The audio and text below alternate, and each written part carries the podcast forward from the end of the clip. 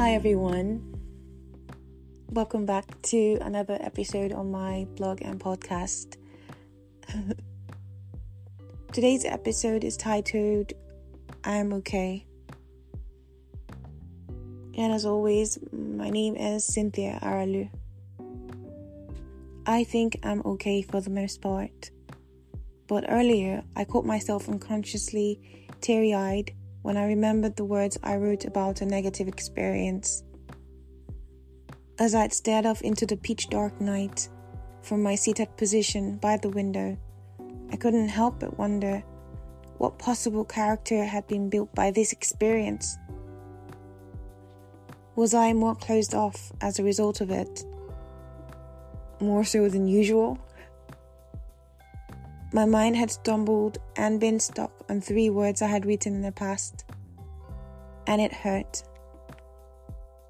There's no truth like a memory unfettered of an overactive mind. No truer emotion. I had marveled at the tears I'd felt sitting on the brim of my eyes, never falling.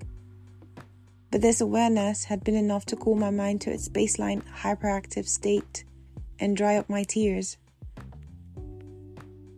The strange thing is, I did not shed a tear when this negative experience from memory had occurred to me.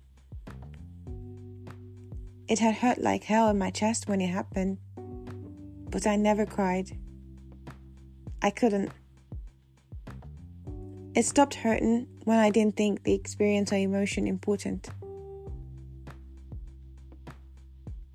It makes me wonder if I have many unresolved scars within me just like this one. Could it be toppled over, this well-preserved reality I have molded of me being okay? Perhaps it never topples over. This I hope for.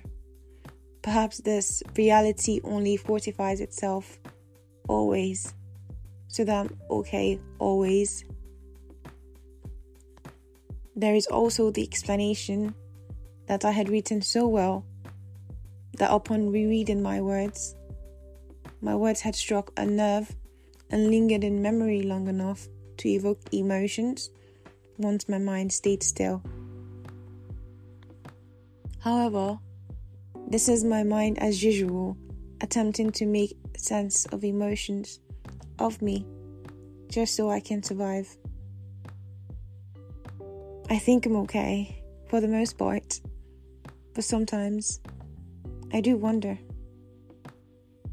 Thank you for reading or listening to today's post.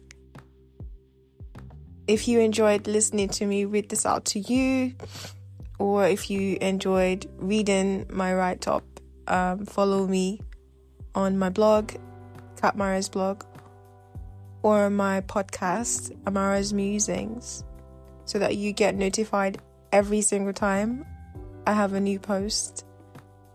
Let it be until we meet again, or Cordi, as it is said in Igbo.